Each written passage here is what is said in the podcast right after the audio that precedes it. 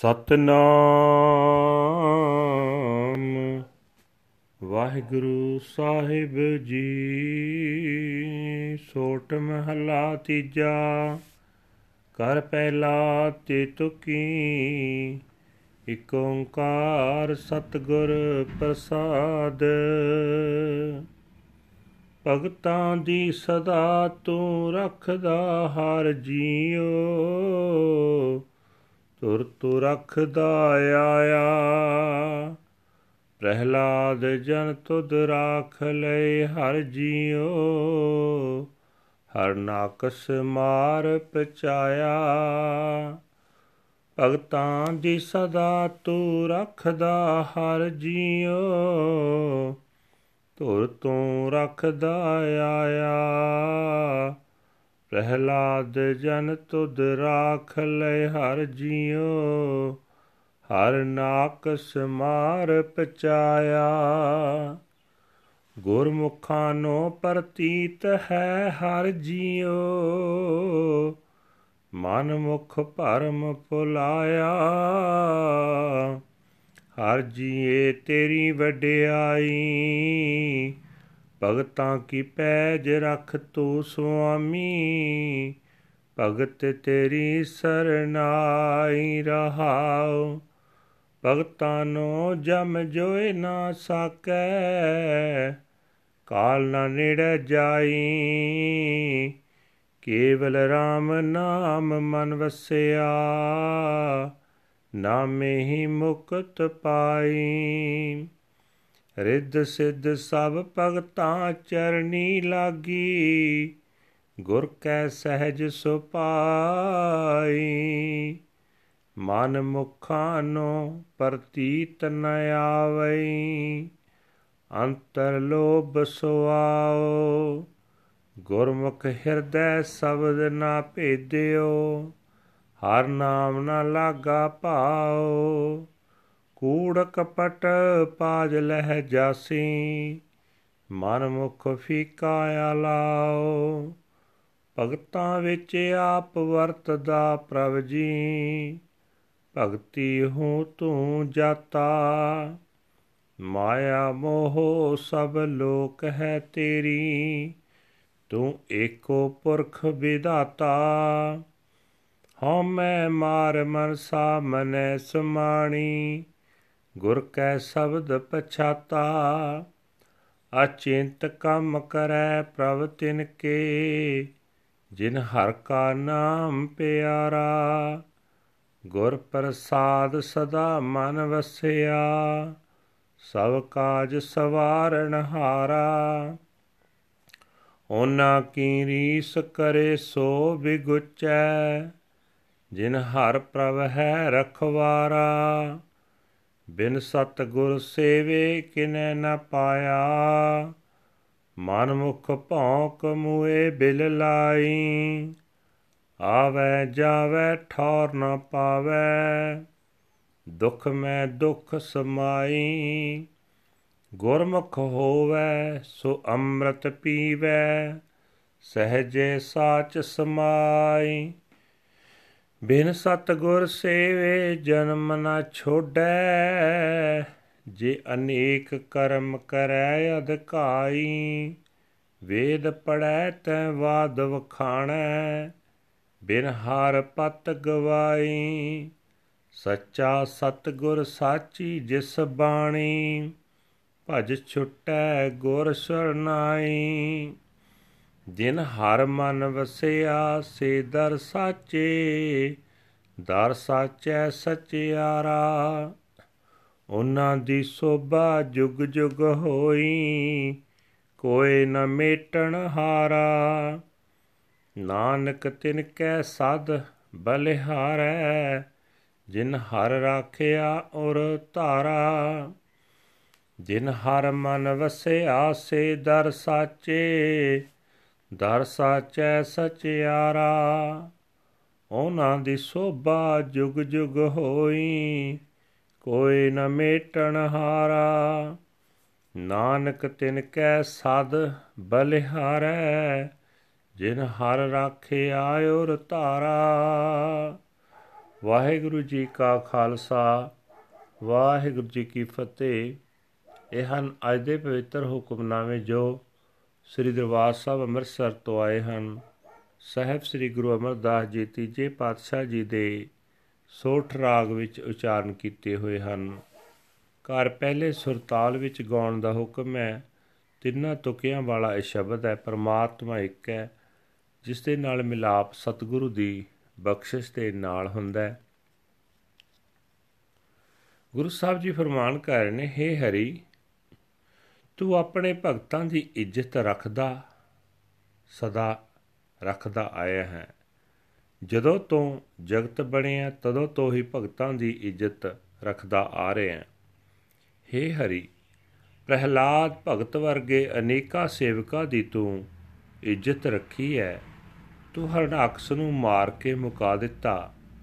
हे ਹਰੀ, ਜਿਹੜੇ ਮਨੁੱਖ ਗੁਰੂ ਦੇ ਸਨਮੁਖ ਰਹਿੰਦੇ ਹਨ ਉਹਨਾਂ ਨੂੰ ਨਿਸ਼ਚਾ ਹੁੰਦਾ ਹੈ ਕਿ ਤੂੰ ਭਗਤਾਂ ਦੀ ਇੱਜ਼ਤ ਬਚਾਉਣਾ ਹੈ ਪਰ ਆਪਣੇ ਮਨ ਦੇ ਪਿੱਛੇ ਤੁਰਨ ਵਾਲੇ ਮਨੁੱਖ ਭਟਕਣਾ ਵਿੱਚ ਪੈ ਕੇ ਕੁਰਾਹੇ ਪਏ ਰਹਿੰਦੇ ਹਨ हे ਹਰੀ हे ਸੁਆਮੀ ਭਗਤ ਤੇਰੀ ਸ਼ਰਨ ਪਏ ਰਹਿੰਦੇ ਹਨ ਤੂੰ ਆਪਣੇ ਭਗਤਾਂ ਦੀ ਇੱਜ਼ਤ ਰੱਖ हे ਹਰੀ ਭਗਤਾਂ ਦੀ ਇੱਜ਼ਤ ਤੇਰੀ ਹੀ ਇੱਜ਼ਤ ਹੈ ਠਹਿਰਾਓ हे ਭਾਈ, ਭਗਤਾਂ ਨੂੰ ਮੌਤ ਡਰਾ ਨਹੀਂ ਸਕਦੀ।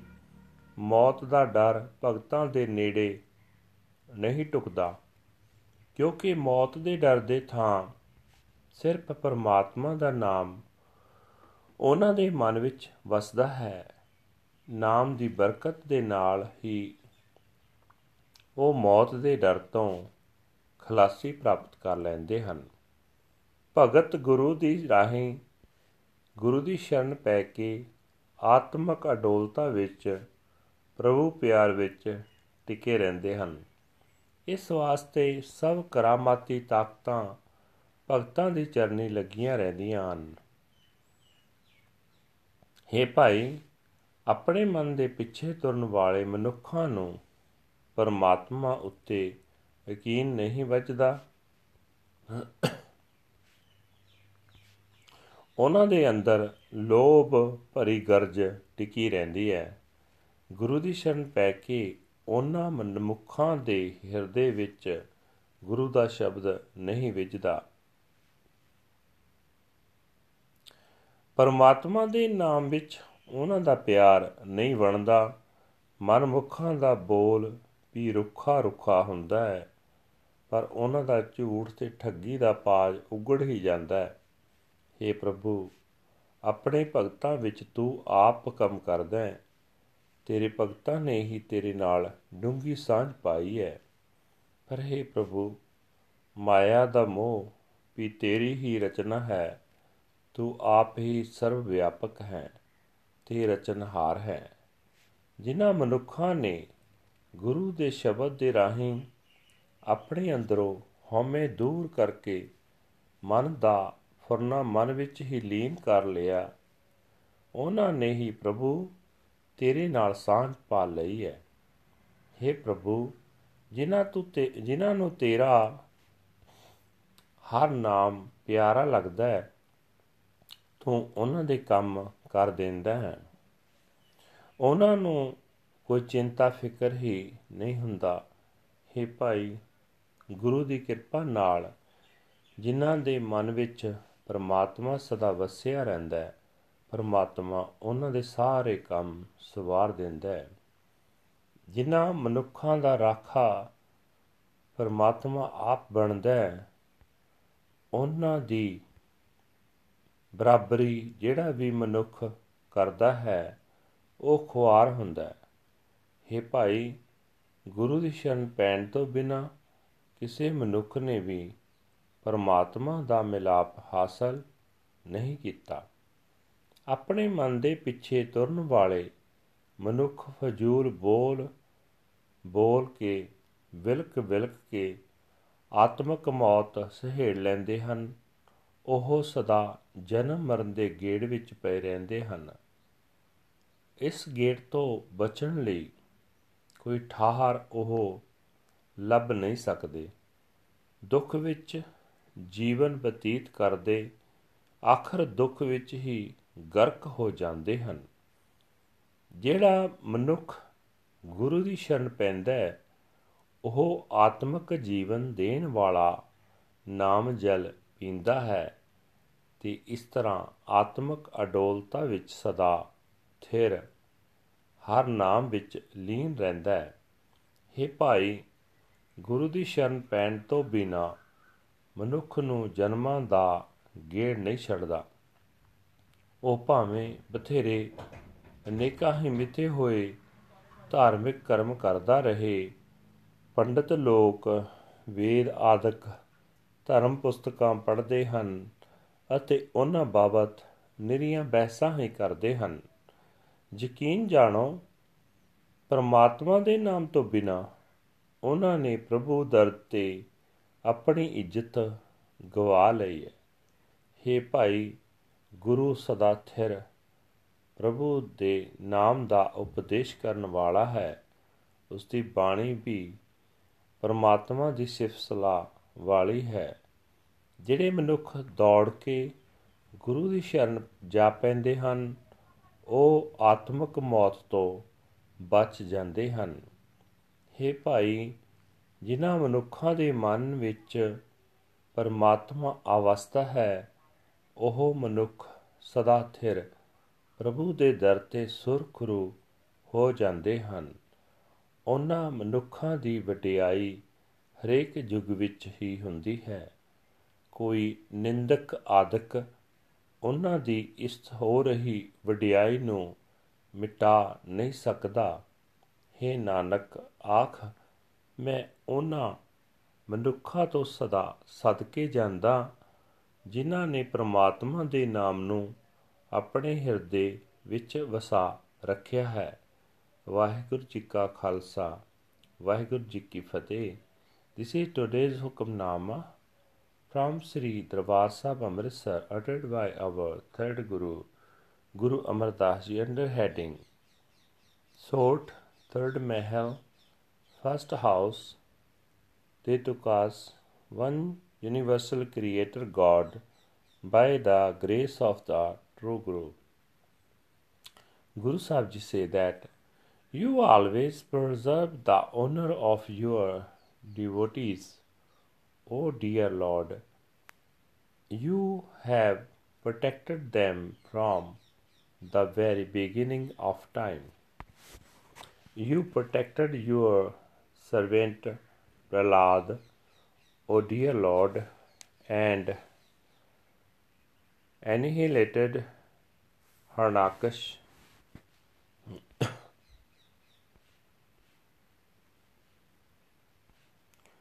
The Gurmukhs place their faith in the dear Lord, but the self willed Marmukhs are deluded by doubt. O dear Lord, this is your glory. You preserve the honor of your devotees. O Lord Master, your devotees seek your sanctuary. Pause. The messenger of death cannot touch your devotees. Death cannot even approach them. The name of the Lord alone abides in their minds. Through the name, the name of the Lord, they find liberation, wealth, and all the spiritual powers of the Siddhis fall at the feet of the Lord's devotees. They obtain peace and poise from the Guru. The self willed Marmukhs have no faith. They are filled with greed and self interest. They are not Gurmukh. They do not understand the word of the Shabad in their hearts. They do not love the Naam, the name of the Lord.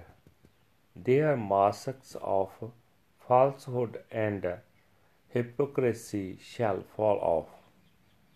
The self willed Marmukhs speak with insipid words. You are pervading through your devotees, O dear Lord God. Through your devotees, you are known. All the people are enticed by Maya. They are yours, Lord.